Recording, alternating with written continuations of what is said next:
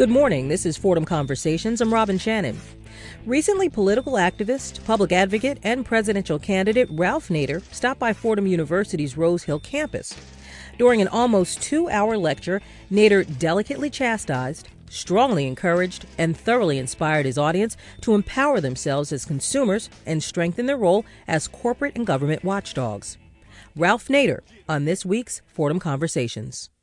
The subject tonight is uh, losing control and regaining control in a consumer marketplace. Uh, this is a, a, lot broader subject than the title would indicate. You, like uh, our generation, uh, have, have been growing up corporate.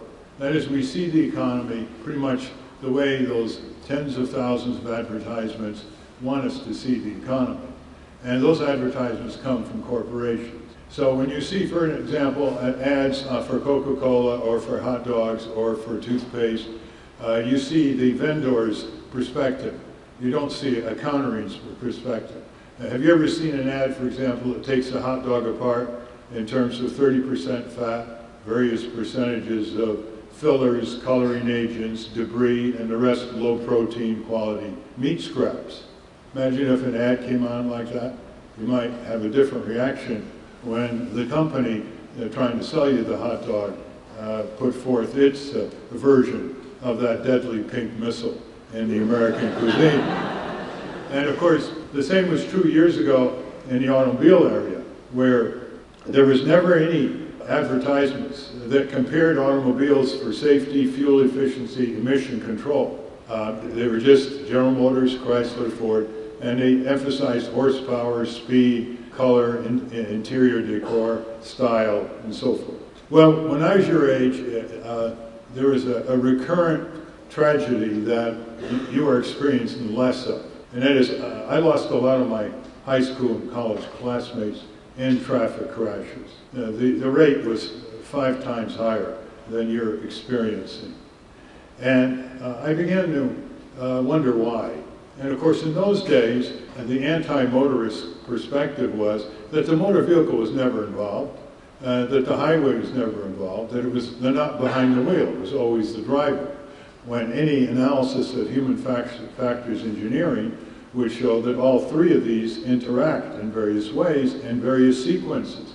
Like you may, uh, you may uh, lose control of your vehicle and it may smash into another vehicle, but the, the, second stage that could prevent the injury, that is people from going through the windshield, is the car's responsibility. It's the seatbelt, it's the airbag, it's the collapsing steering column. Well, in those days, we never discussed any of this. And I began looking into this, and I was pretty shocked by what I found. Uh, that, you know, on one side, I was remembering all my friends who were killed in highways or seriously injured. And on the other side, I'm seeing General Motors, Ford, and Chrysler's executives suppress their own engineers and scientists and deliberately keep life-saving devices off uh, their motor vehicles and the assembly lines. The seatbelt was invented many, many years ago. Actually, they used it in World War I planes to keep the pilots from falling off the out of the planes when they went like this in the dogfights. And a padded dash panel, that was ancient Roman chariots had that they gave GM uh, 2,000 years of lead time. It wasn't, it wasn't enough. The airbag was invented back in the uh, late 40s and the early uh, 50s. So as I saw this gap between uh, life-saving devices kept on the shelf and blood and guts uh, on the highway, I became very indignant. And later on, uh, I had some engineers tell me, you know, we had all this information. We never wrote it up. I said, and let me tell you why you didn't write it up. Because you didn't have any fire in your belly. It isn't enough to know something. You have to have fire in your belly. Rosa Parks refused to go to the rear of the bus. She had fire in her belly.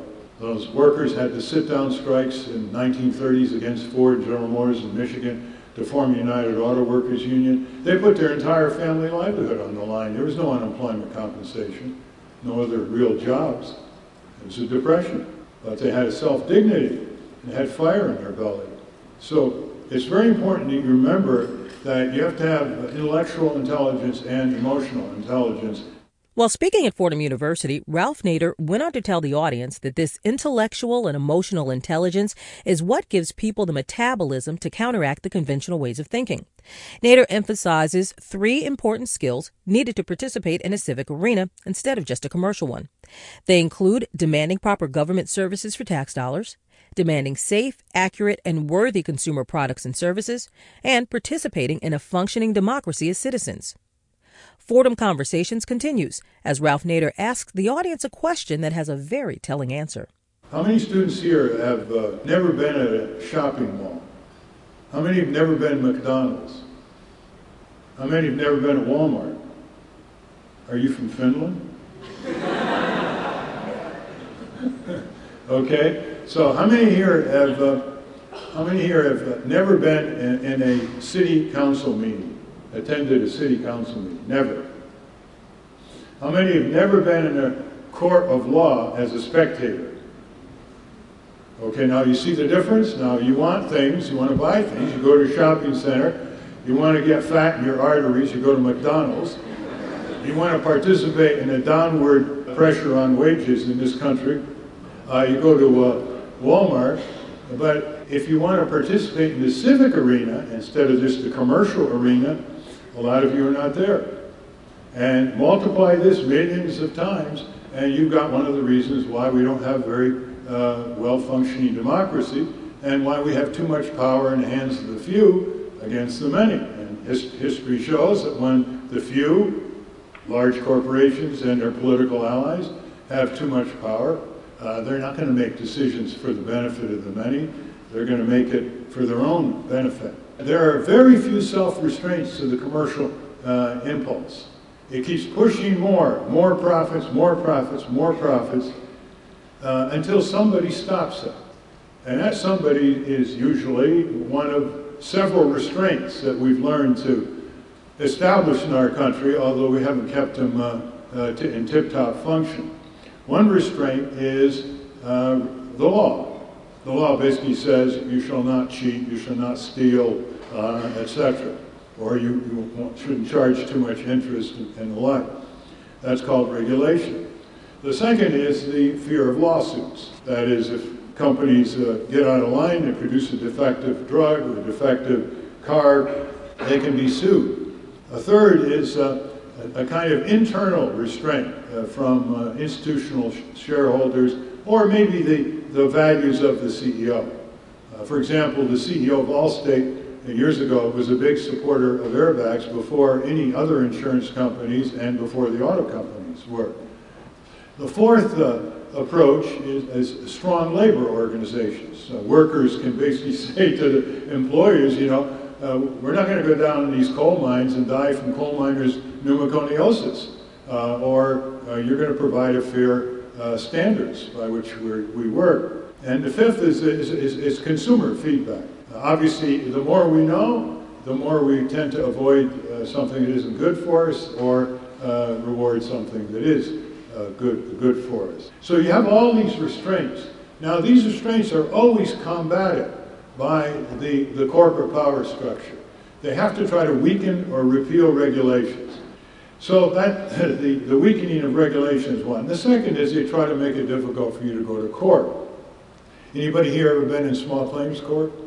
They've been quite successful, the corporations, in making it harder for wrongfully injured people, whether they're injured by medical malpractice or injured by toxic chemicals or defective products, uh, from going into court. It was never a cakewalk to begin with. Uh, over 90% of all such injuries, people don't even file a claim, never mind get into the courtroom. The labor unions have been weakened as well, and they were a countervailing force. They've been weakened because of globalization. You know, it's pretty hard to maintain a union if your company is going to ship uh, the auto plants to Mexico or China. Uh, it's also pretty hard to start a union when your company can say, if you start uh, organizing a union, we're out of here. We're going to uh, the maquiladora era of Mexico. We're going to go where uh, fascist and communist dictators can keep their workers in their place, uh, making it impossible for them to get a decent wage and paying them 50 cents an hour. So you can see that the uh, expansion of corporate power is truly relentless. uh, in the past 20, 25 years. There was a time in the 60s and early 70s when we could get some pretty good uh, health and safety standards and we get some good legislation. Those are the years when the framework for environmental laws, the Clean Water Act, the Clean Air Act, uh, setting up EPA, setting up OSHA for job safety uh, and health protection, uh, those are the times when they got through. And Lyndon Johnson signed them, and Richard Nixon, would you believe, even signed them. He was still afraid of liberals. He was still afraid of the rumble from the streets out of the 60s. But then the corporations, as they often do, uh, regrouped. They strengthened a number of lobbyists in Washington. They vastly expanded their political action committees, pumping money into the coffers of the uh, elected representatives. And they engaged in a massive uh, propaganda effort throughout the country. Uh, as a result, um, when people are not organized, they are very vulnerable to de denial of information that they're entitled to have. And, and they also uh, don't know what to do when they feel ripped off or aggrieved or, or harmed. And so here we are in the United States of America, 2009. We won World War II, as I recall. After World War II, Western Europe was uh, devastated. Cities were destroyed, countryside destitute, 50% unemployment, starvation. And it wasn't long in the 1940s, after World War II, with the help of the Marshall Plan, that the people of Western Europe began demanding through their multi-party system. They didn't have a two-party tyranny. Multi-party system through their cooperatives and their stronger trade unions. They demanded for all the people in countries like the Netherlands, Italy, Germany, France, Sweden, Belgium, they demanded a full universal health insurance and got it. They demanded and paid maternity leave, paid family sick leave, paid daycare. They got it. They demanded decent public transit, tuition-free education. They got it. They demanded Four-week paid vacation, minimum, for everybody. Never mind if they belong to labor unions. And they got it. Poverty as we know it in this country does not exist in Western Europe. They have too many safety nets. They pay a little higher taxes. Look what they get for it. They just show a card, health care. 64 years later, after World War II, in the land of the free, home of the brave, we don't have any of these for all our people. None of them. So you can see that there is a difference in expectation level between the American people and the people of Western Europe. They're just demanding more. And if you control expectation levels, you control a population. If our expectation levels of what our political system and our government should be delivering and should be performing is low, the politicians will oblige us, won't they? And our expectation levels are very low. I have a lot of young people in your age come up to me and they say, well, you know, um, we're just not turned on to politics. And they sort of laugh. And I say, well, you should study your history. If you don't turn on to politics, politics is going to turn on you. Fordham Conversations will be right back with more from political activist Ralph Nader. When I fall in love, it will be forever. A Bronx couple, married 57 years with absolutely no regrets. Anna and Seymour Greenberg on this morning Cityscape. Hi, I'm George Bodarky. Tune in at 7:30 for quite the love story. That Cityscape this morning at 7:30 right here on 90.7 FM and WFUV.org. This is Fordham Conversations on 90.7 WFUV. I'm Robin Shannon, your host, and we're listening to excerpts from Ralph Nader's Losing Control and Regaining Control in a Consumer Marketplace, a speech he recently gave at Fordham. If you're just joining us, Ralph Nader spent the first half of his talk addressing the rights of consumers to have and establish restraints for products and services offered by companies. He also shared a personal story on why he was inspired to push car manufacturers to install safety features, something documented in his 1965 book, Unsafe at Any Speed. Ahead, Nader discusses how his audience can become expert consumers, active citizens, and demanding taxpayers by gaining control in the marketplace. So look at your elementary education and high school and college. Did we learn any consumer skills? Did we learn any taxpayer skills? Did we learn any civic skills. Some of us may have had civics. You know how civics is taught in most schools. It's, it's a textbook that is so dry it's like eating a ton of sawdust without butter because it doesn't want to be controversial. It doesn't want to use proper names like, here's the story of the Exxon Valdez or the Bhopal tragedy in India. And as a result, people, you know, they, whatever they learn in civics is in one ear and out the other. No wonder a few years ago there was a survey of high school students, and more of them knew the names of the three stooges and the three branches of government. So, what's wrong with education that doesn't teach us about the economy through a consumer lens, doesn't teach us about government through a civic engagement lens, doesn't teach us about the political economy through a taxpayer lens? Is that an oversight? Or is it just respecting the principle that educational institutions are a function and a reflection of the way power is concentrated and distributed around the country?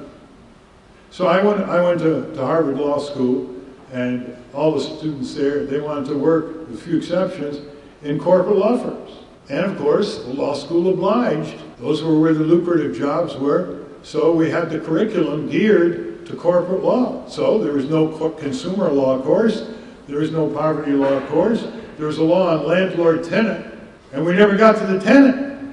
And the Harvard Law School uh, graduates are going to represent tenants, they're going to represent landlords. That's where the money is. Uh, we, we, we had a course on criminal law, and it didn't touch corporate crime even though corporate crime is pretty widespread, not as much as now, where we're in a corporate crime wave. So we should ask ourselves, what does it mean to grow up corporate? It means to constrain our very imagination. It means that we are not offered the full panorama that can in, provoke a critical mind. And I want to illustrate just how we grow up corporate. How many of you have signed a fine print contract in your life? So it's everybody virtually. You open a bank account, see the little card with this fine print, you sign, they give you a bank account. Credit card application? Sure. Auto insurance policy, landlord lease, and so on. Well, a contract's supposed to be a meeting of the minds. The freedom of contract's one of the pillars of our democracy. And yet we've lost that freedom because those fine print contracts are written obviously by the vendors, by the sellers. And those sellers like to write them to their advantage. So they have penalties and overcharges and gouging interest rates and mandatory arbitration to keep you from going to court and all kinds of ways that, in effect, keep you uh, from meeting their mind in a more equitable fashion. We put out a book years ago called An Action Manual for Lemon Owners. At, at the end of the book, we had a simple pro-consumer contract in large print. So we said to the readers, if you go buy a car, uh, slap the contract down and ask the dealer to sign your contract. And let us know what happened. The first letter we get back, person goes down, gets his GTO Pontiac, is everything all right, slaps down the contract. The clerk looks up like this, rushes to the glass cage where the manager is, and the manager calls the police. The second one, the, the, person was chased out of the dealer room with the guy saying, Get out of here, you dirty communist. This was back in the 60s. so, and what were they doing? All they were trying to do is have a consensual contractual agreement that wasn't one sided. So, let me just run through the kind of new controls that now are over uh, consumers. Let's take credit first. If you complain a lot now, because you've been ripped off or you haven't gotten what you paid for. They can lower your credit score and damage your credit rating. And as a result, people are very inhibited from complaining. And they know what happens when the credit, the credit score and, and your credit rating goes down. You pay more. And now they have it such, and we don't even know what the full criteria is, but we know, for example, that if you make uh, letters uh, phone calls complaining, that can affect your credit score. If you make an inquiry that they interpret as complaining, that can affect your credit score. Now, how can they get away with all this? Because they control the money.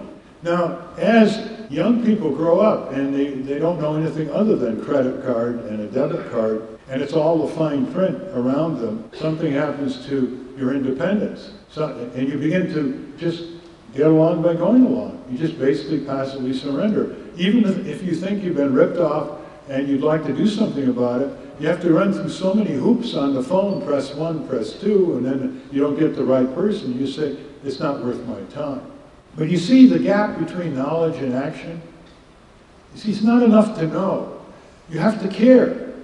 You have to have fire in your belly. You have to have a sense of injustice. You can't have a sense of justice without a sense of injustice.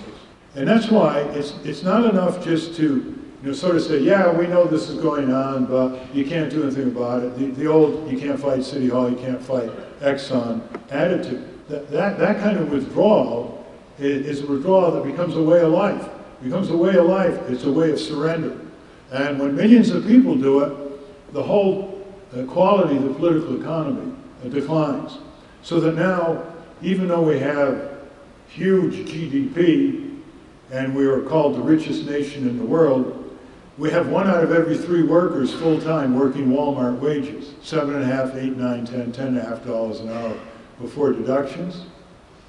We have about 50 million people without health insurance and millions more underinsured. And we have a whole variety of deprivations that you will never hear a president of the United States give a speech about the way President Obama and President Bush gave speeches about Iraq and Afghanistan.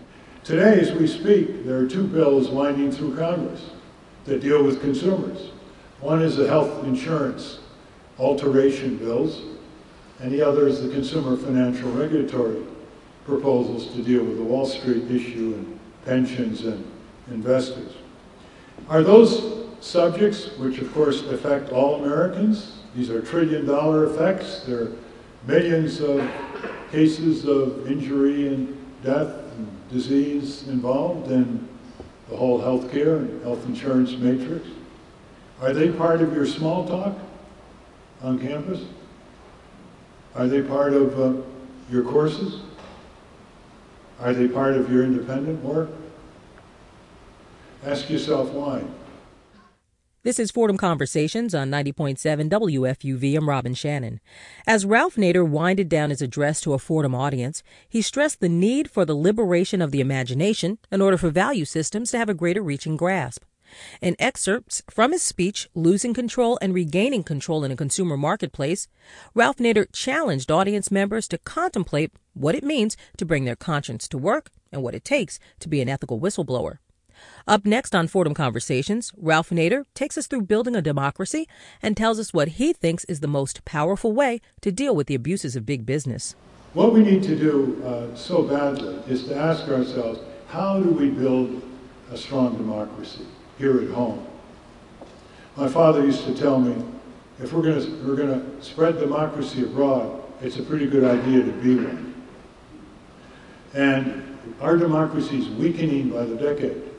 There are so many indicators, not just voter withdrawals, not just inadequate number of candidate choice because of gerrymandering, not just because money is twisting politics into grotesque forms of inaction or greed, but it's because increasingly our economic institutions of any size have no more commitment to community or to nation as they are astride the world other than to control us or ship our industries and jobs abroad to authoritarian regimes. There are a lot of ways to deal with big business and its abuses, regulation, judicial entry, stockholder accountability, labor unions. But my favorite way has become displacement. That's the most powerful way. Every time a community clinic opens up with prevention on its mind, it weakens the drug industry and the big hospital and health insurance companies. Every time a community energy source develops, whether from wind power or small-scale water power or biomass or solar, it weakens the power of Exxon or the coal companies or uranium companies. Every time Consumer Credit Union opens, it weakens or displaces the sales of big corporations. You're developing more self-reliance individually, more self-reliance as a community, and less dependent on distant systems of supply with dubious technologies. That keeps money locally, rewards small business, and develops a different impact at that level of economy. There are 535 members of Congress who put on their shoes every day like you and I do. 1,500 corporations pretty much get their way, with the majority of them. These corporations don't have a single vote. The word corporation doesn't exist in our Constitution. We're the ones who have the vote. Yet in no congressional district are there strong Congress watchdogs organized. If there were, if in every congressional district simply 2,000 people organized as a hobby, some people engaged in bird, bird watching clubs, bridge clubs, if 2,000 people out of 630,000 in each congressional district to form these Congress watchdogs, devote 200 hours a year each, volunteer, raise or contribute $200, open up two offices with two full-time advocates, Congress would turn around like this on about 10 major issues because there's nothing out there back home. The lobbies are surrounding them in Washington. That's a level of expectation that is not extreme.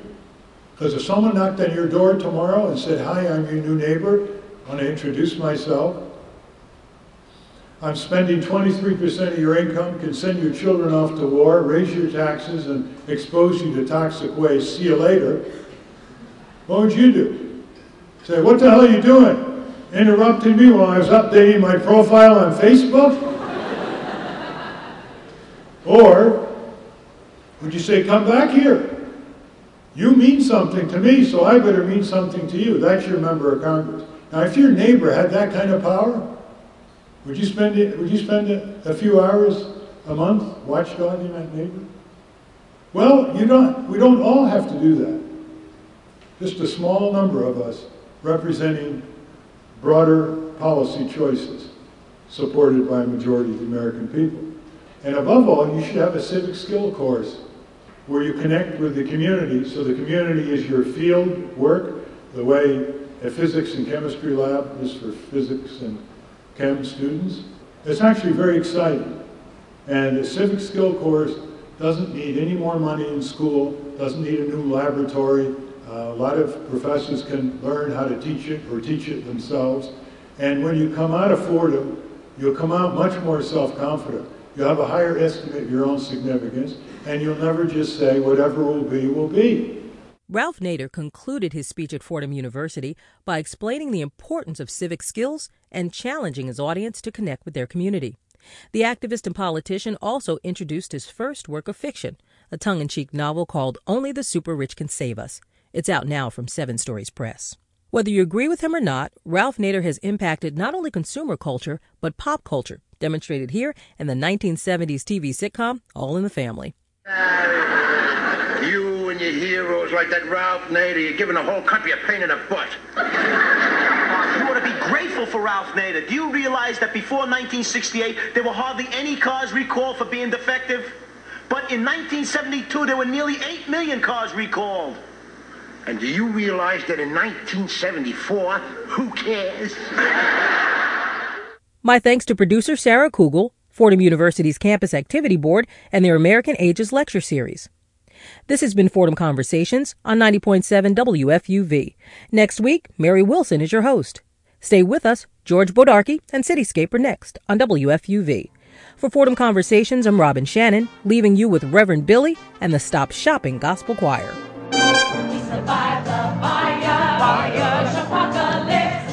apocalypse, where we feel the hell in the shopping list. The neighbors